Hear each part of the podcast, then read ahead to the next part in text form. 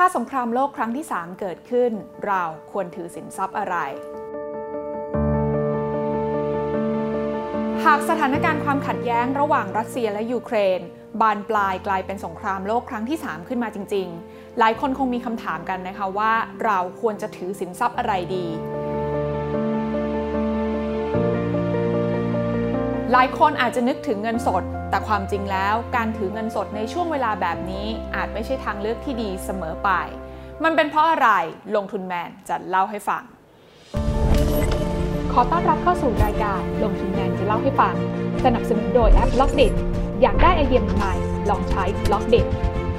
ถ้าพูดถึงเหตุการณ์ยืดเยื้อกลายเป็นสงครามโลกจริง ๆ อาจจะต้องดูก่อนค่ะว่าเราอยู่ในกลุ่มประเทศอะไร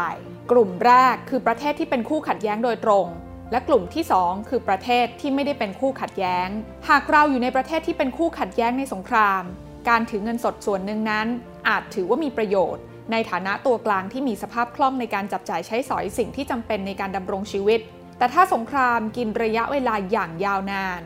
เงินสดจะไม่ได้เป็นแหล่งกักเก็บความมั่งคั่งของเราเอาไว้ได้ เพราะในความเป็นจริงค่ะ มูลค่าของสกุลเงินของประเทศที่เป็นคู่ขัดแย้งในสงครามนั้นๆ มักจะด้อยค่าลงอย่างรวดเร็ว ตัวอย่างที่เห็นชัดเจนตอนนี้เลยนะคะ ก็คือสกุลเงินรูเบิลของรัสเซียที่ผ่านมา ถ้านับกันตั้งแต่วันที่ปูติน ประกาศเปิดฉากบุกยูเครนแล้ว มูลค่าของเงินรูเบิลเทียบกับเงินดอลลาร์สหรัฐนั้น ได้หายไปแล้วประมาณ 20%กันเลยทีเดียว และเพื่อเป็นการสกัดกั้นไม่ให้เงินไหลออกจากประเทศมากเกินไป ประเทศรัสเซียจึงต้องมีการประกาศปรับขึ้นอัตราดอกเบี้ยกว่าเท่าตัว จาก 9.5%เป็น 20%ต่อปี เพื่อที่จะรักษาเสถียรภาพของระบบเศรษฐกิจ นอกจากนี้นะคะอีกเหตุผลที่ค่าเงินของประเทศที่เกี่ยวข้องกับสงครามโดยตรงนั้น มักจะมีการด้อยค่าลงอย่างมาก ก็เป็นเพราะว่ารัฐบาลนั้นจะมีการพิมพ์เงินหรือกู้เงินออกมาเป็นจำนวนมาก เพื่อที่จะใช้จ่ายทางการทหาร จนนำมาสู่การเกิดภาวะเงินเฟ้ออย่างรุนแรง อย่าลืมนะคะว่าทุกมิสไซล์ที่รัสเซียยิงมีค่าใช้จ่าย ทุกเครื่องบินรบที่รัสเซียใช้ก็มีค่าใช้จ่ายเช่นกัน ดังนั้นยิ่งสงครามยืดเยื้อยาวนานมากเท่าไหร่ รัฐบาลก็จำเป็นต้องมีงบประมาณมหาศาลมากขึ้นเท่านั้น ซึ่งเรื่องดังกล่าวเคยเกิดขึ้นมาแล้วที่ประเทศเยอรมนีในปี 1923 ช่วงหลังสงครามโลกครั้งที่ 1 ในขณะนั้นค่าเงินมาร์กด้อยค่าลง และในประเทศเยอรมนีก็เกิดเงินเฟอ้อสูงถึง 30,000ซึ่งก็แปลว่าราคาสินค้าและบริการในช่วงนั้นเพิ่มขึ้นถึง 300 เท่าตัวคำถามต่อมาก็คือ แล้วถ้าเราไม่ถือเงินสด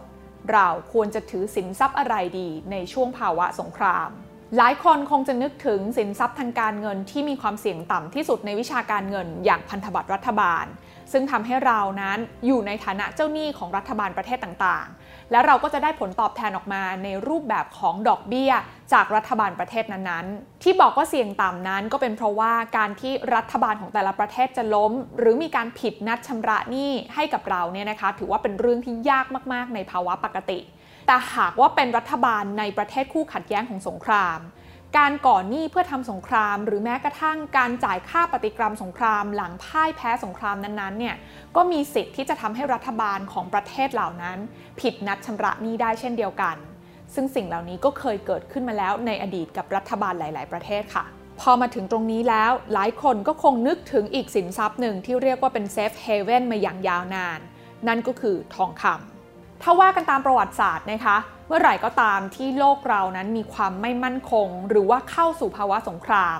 เม็ดเงินมักจะไหลเข้ามาอยู่ในสินทรัพย์อย่างทองคำอยู่เสมอ เพราะด้วยความที่ทองคำนั้นมีมูลค่าในตัวมันเองแล้วก็เป็นสินทรัพย์ที่มีอยู่อย่างจำกัด ต่างจากธนบัตรนะคะที่สามารถพิมพ์ออกมาได้อย่างไม่จำกัด ราคาทองคำจึงมักมีมูลค่าพุ่งสูงขึ้นทันทีในเวลาที่เหตุการณ์ไม่ปกตินะคะ ซึ่งสะท้อนให้เห็นว่าทองคำเองเนี่ย สามารถรักษามูลค่าของความมั่งคั่งได้ในยามสงคราม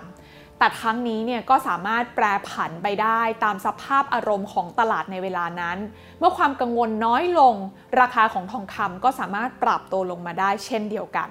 นอกเหนือจากทองคำแล้ว หลายคนนึกถึงทองคำดิจิทัลอย่างบิตคอยกันมากขึ้น ในฐานะทางเลือกในการกักเก็บความมั่งคั่ง เพราะด้วยคุณสมบัติที่คล้ายกับทองคำคือมีอยู่อย่างจำกัด แถมยังมีคุณสมบัติเป็นสกุลเงินไร้ศูนย์กลาง หรือว่า decentralized ที่รัฐบาลนั้นแทรกแซงไม่ได้ จึงทำให้บิตคอยถูกพูดถึงเป็นอย่างมากแต่จากสถานการณ์ความขัดแย้งระหว่างยูเครนและรัสเซียล่าสุดนั้น ข้อเท็จจริงที่เกิดขึ้นอาจจะทำให้เราสรุปได้ไม่ชัดนักค่ะว่าบิตคอยน์จะเป็นสินทรัพย์ที่นักลงทุนมองหาเมื่อเกิดสงครามหรือไม่ เพราะในวันที่รัสเซียประกาศบุกเข้ายูเครน มูลค่าทั้งตลาดคริปโตเคอเรนซีได้ลดลงตามสินทรัพย์เสี่ยง เช่นตลาดหุ้น มากกว่าที่จะเคลื่อนไหวตามทองคำอย่างไรก็ตามหลังจากนั้นตลาดคริปโตเคอเรนซีก็ได้ปรับตัวขึ้นมา หลังจากที่มีการ ban รัสเซียในการใช้ระบบโอนเงินระหว่างประเทศที่เรียกว่า SWIFT We commit to ensuring that a certain number of Russian banks are removed from SWIFT. เพราะคนนั้นมองว่าคริปโตเคอเรนซีจะเป็นทางเลือกในการโอนเงิน หลังจากเกิดเหตุการณ์นี้ได้ และจากข้อเท็จจริงที่ว่าคริปโตเคอเรนซีเพิ่งจะเกิดมาได้แค่ 13 ปี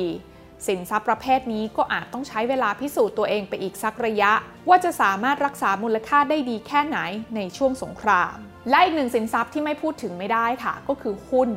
หลายคนอาจจะคิดนะคะว่าในช่วงภาวะสงครามนั้น เราไม่ควรจะลงทุนในหุ้นหรือเปล่า แต่อย่าลืมนะคะว่า ถึงแม้ว่าเกิดภาวะสงครามอยู่ แต่ทุกกิจการไม่ได้ถูกผลกระทบในแง่ลบเสมอไปสำหรับหุ้นของบริษัทที่ได้รับผลกระทบในทางลบ ก็คงจะเป็นบริษัทที่มีการดำเนินธุรกิจที่ได้รับผลกระทบโดยตรงจากสงคราม อย่างเช่น โรงงานที่เสียหายจากระเบิด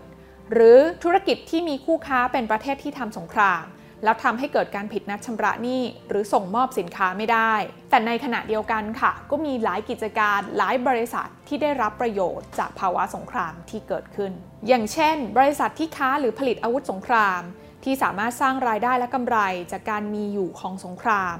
จนหลายครั้งผู้คนก็ต่างตั้งคำถามถึงต้นเหตุของสงคราม หรือความขัดแย้งในหลาย ๆ สถานการณ์ว่า บริษัทเหล่านี้มีส่วนหรือไม่ ยกตัวอย่างบริษัทเหล่านี้ก็อย่างเช่น Lockheed Martin Corporation ธุรกิจผลิตอาวุธสงครามอเมริกัน ที่มีมูลค่าปรับตัวขึ้นกว่า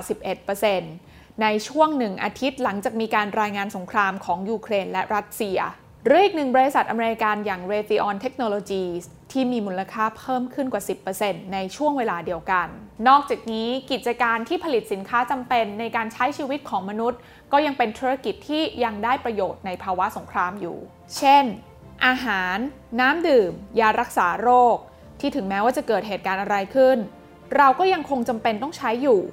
อย่างเช่น ถ้าเกิดภาวะสงครามภายในประเทศ สินค้าอย่างบะหมี่กึ่งสำเร็จรูปก็อาจจะกลับกลายเป็นขายดี เพราะประชาชนนั้นจะแห่ซื้อมาตุนไว้ หรือแม้แต่ในช่วงที่สงครามจบลงไปแล้วนะคะ ประเทศต่างๆ ก็ต้องเข้าสู่สเตจของการฟื้นฟูประเทศ ดังนั้นหุ้นที่อยู่ในกลุ่มของโครงสร้างพื้นฐาน หรือว่าทำกิจการรับเหมาก่อสร้างก็จะได้รับประโยชน์ในการที่จะทำให้สภาพทุกอย่างนั้นกลับมาเป็นเหมือนเดิมและอีกกลุ่มธุรกิจที่หลายคนอาจจะคิดไม่ถึง นั่นก็คือธุรกิจที่สามารถปรับราคาเพิ่มขึ้นได้ตามภาวะเงินเฟ้อ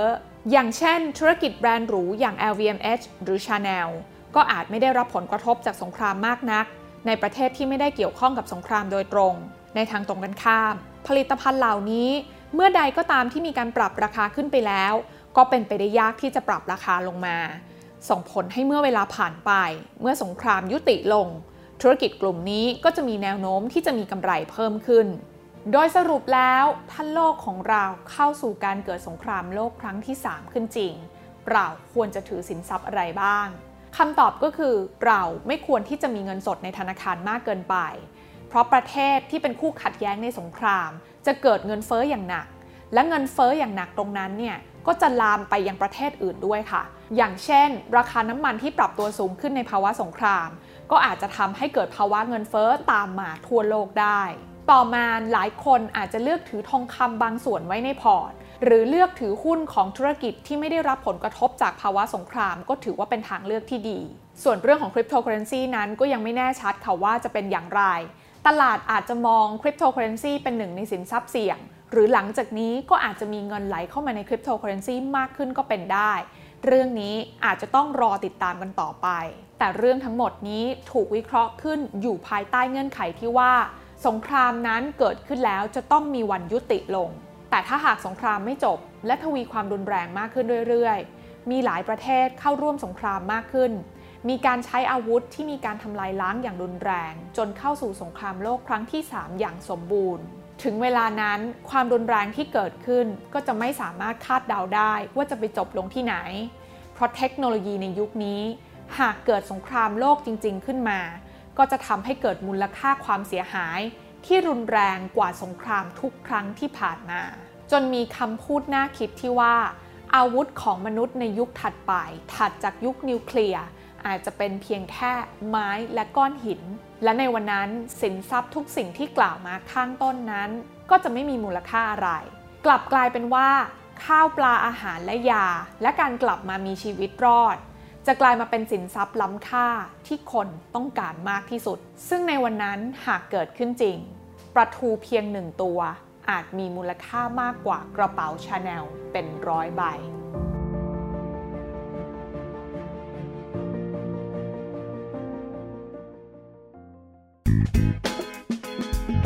การลงทุนในความรู้ไม่มีความเสี่ยง ผู้ลงทุนควรกดติดตามลงทุนแมนได้ในทุกช่องทาง เริ่มจาก Subscribe และกดกระดิ่งช่อง YouTube ของลงทุนแมนไว้ ตอนนี้เลย